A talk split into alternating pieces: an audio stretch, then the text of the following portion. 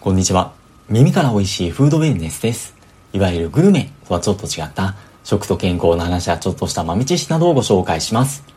はて、今回は、てか今回もなんですけども、地元の食習慣、強いてはしきたりみたいなところが、まあ、食と健康に関わってくるんだなっていう風に感じたっていう雑談チックな話なんですけども、前回も取り上げさせていただいた、日本の長寿村、短命村っていう本、まあ、この本、昭和の初期から昭和40年代ぐらいの、まあ、結構古い時代なんですけども、の全国の、まあ、まあ、村とかを渡り歩いて、その食習慣と健康との関係を調べたっていう風な調査結果がまとめられている本なんですけども、この本の中に色々面白いエピソードが載っているので、またちょっと続きをご紹介できればなっていう風に思いました。もしよろしければお付き合いいただければなっていう風なところで、まずは前回も出てきたんですけども、漁村、まあ、漁師町ですね。まあ、そこって、まあ、魚食べてるから、長寿の人多そうだなって感じがするんですけども、結構地域によって違いがあったみたいな話があったと思うんですけども、それは、まあ、魚ばっかり食べて、野菜をあまり食べてない地域っていうのが比較的短命だったっていうような話もあったんですけども、そもそもの魚の食べ方によっても違いが出ていたそうなんです。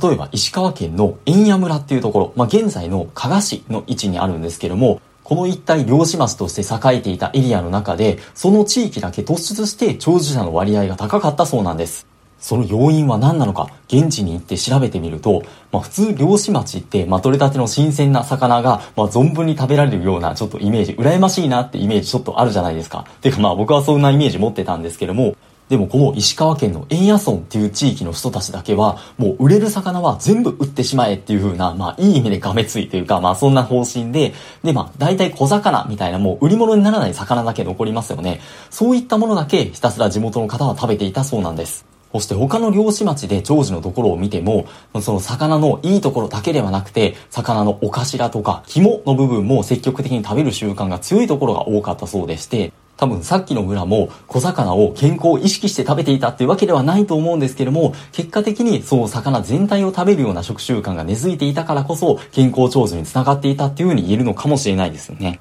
他にも似たような例として、伊豆半島の話が載っているんですけども、南伊豆と西伊豆の地域、比較的近いはずなんですけど、比べてみると、西伊豆の方が、まあ、長寿の人が割合が低かったっていうことが分かったらしいんですが、その要因を調べてみると、まあ、当時のこれ話なんですけども、南伊豆は港がなかったそうなんですが、一方で西伊豆の方は、鰹節の産地として名を馳せていて、鰹節を作る時って、まあ、その鰹節にね、できないような油の多いお肉肉の、肉の部分が残るんですけども、そこの部分を地元の住民の方が食べていた。加えて、この地域野菜を食べる習慣があまりなかったそうなんですよね。そしてその食生活が長寿の人が少ない要因になっていたんじゃないかっていう風な話で、でもこれ地元の産業に関連する話なんで、地元の人悪くないと言いますか、ちょっと気の毒には思ってはしまうんですけども、こういった話もあるんだっていう、へえっていう気持ちと、まあやっぱり偏ったところばっかり食べるのって、やっぱりあまりよろしくないのかもしれないなっていうふうに改めて思ったりもしました。それ以外にも漁村関連で、まあ比較的短命の地域に調べた結果っていうのにちょっと面白いのがありまして、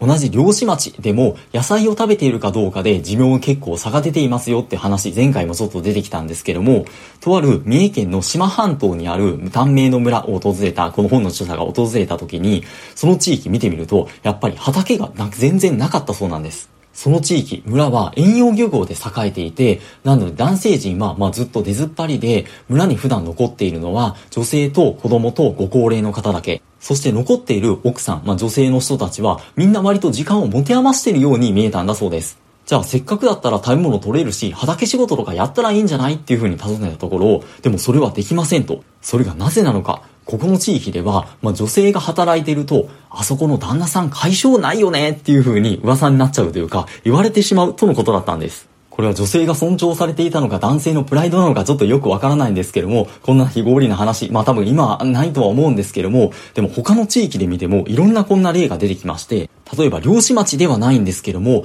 男性の高齢者の割合が特に低い地域、まあそもそも男性と女性で言うと、女性の方が平均寿命が長いですよね。今の日本でも男女差の平均寿命って6歳以上差が開いてますし、これは世界的にも同様の傾向が見られるそうなんですけども、それ以上に男性と女性の寿命の差が開きが多かったっていう風なところで、その原因が何なのか調べてみると、男性が全然野菜を食べていなかったそうなんです。いやいやなんでやねん、もっと野菜食べようよっていう風に言ってみたところ、いや、野菜っていうのは女性の食べ物で、男性が野菜とか食べてると人に笑われちゃうから食べられないんですよっていう風に答えられたそうでして、なんでしょう、野菜ばっか食べてるとちょっとめめしいみたいなイメージがあるのでしょうか。もう今の時代から考えるとちょっと意味わかんないなっていう風な感じなんですけども、ちなみにこの地域では女性に、まあ、この女の子に対しては小さい頃から好き嫌いをしてはいけませんっていう風に厳しく指導している一方で、男の子は放任状態、そんなしつけはしていなかったそうなんです。そしてその理由にちょっと驚きなんですけれども、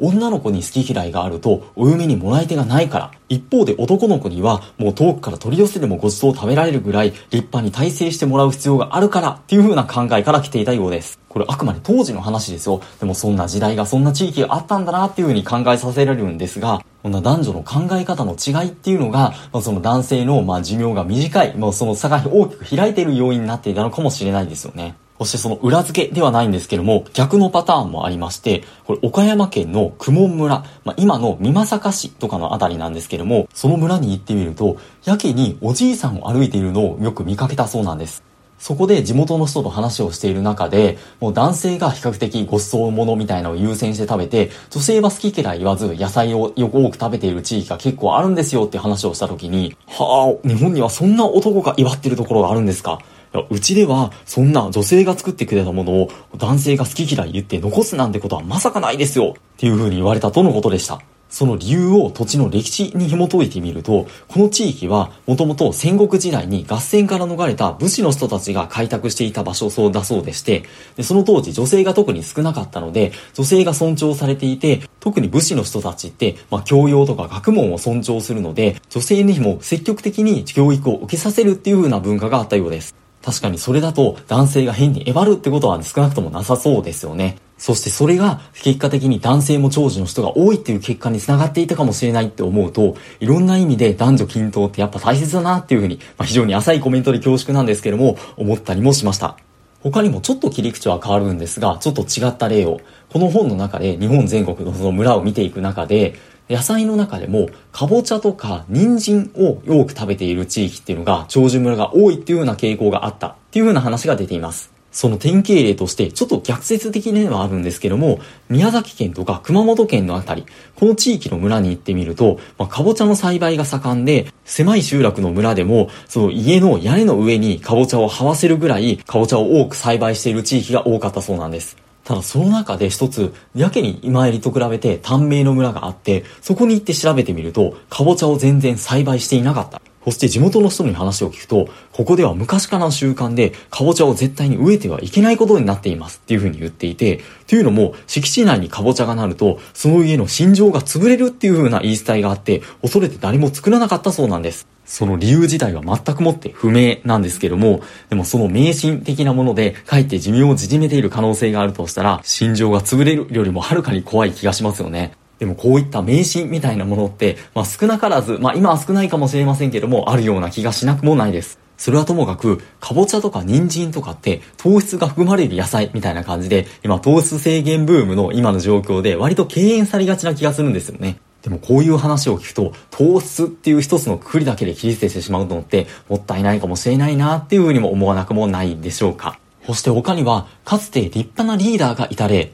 例えば、まあ、沖縄のあの八重山諸島、どちらかというと台湾よりぐらいですよね。あの、石垣島とか西表島とかある中で、全体的に長寿の人が多い傾向だったんですが、その中でも特に長寿の人が多い島が竹富島だったんだそうです。竹富島って行ったことありますでしょうか？この地域に長寿の秘訣を探って、この著者が行ったところ、畑が多かったんですが、その畑の作物を見ると、大豆とか豆類が特に多かったんだそうです。というのもここではかつて大豆をもっと食べなくちゃいけないっていう風に奨励したリーダーがいたそうでして、もともとこの一帯はさつまいも主食で雑穀も野菜も豊富に食べてっていう食生活に加えて大豆が加わったっていう風なところで、さらに長寿につながっていったんじゃないかっていう風に推察されています。他にもリーダーが率先して畑の改革を進めた例っていうのはいくつかあるようでして、まあそれに関わらず、まあ大豆をよく食べている、まあ豆腐とか味噌汁とかも含めてよく取っている地域が長寿っていう傾向も見られたようです。さて他にもあるんですが、そろそろ飽きられそうなんでこの辺でやめておきますが、